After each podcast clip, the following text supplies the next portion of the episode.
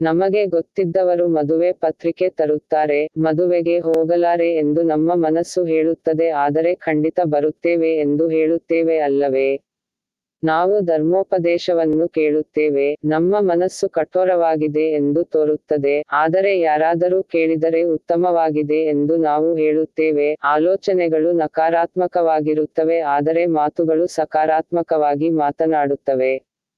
ಮೊದಲ ಸ್ಥಾನದಲ್ಲಿ ಧನಾತ್ಮಕ ಮನಸ್ಥಿತಿಯನ್ನು ಆಲೋಚನೆಗಳನ್ನು ಏಕೆ ಸೃಷ್ಟಿಸಬಾರದು? ಅದನ್ನು ಏಕೆ ಸರಿಯಾಗಿ ನಿರ್ಮಿಸಬಾರದು?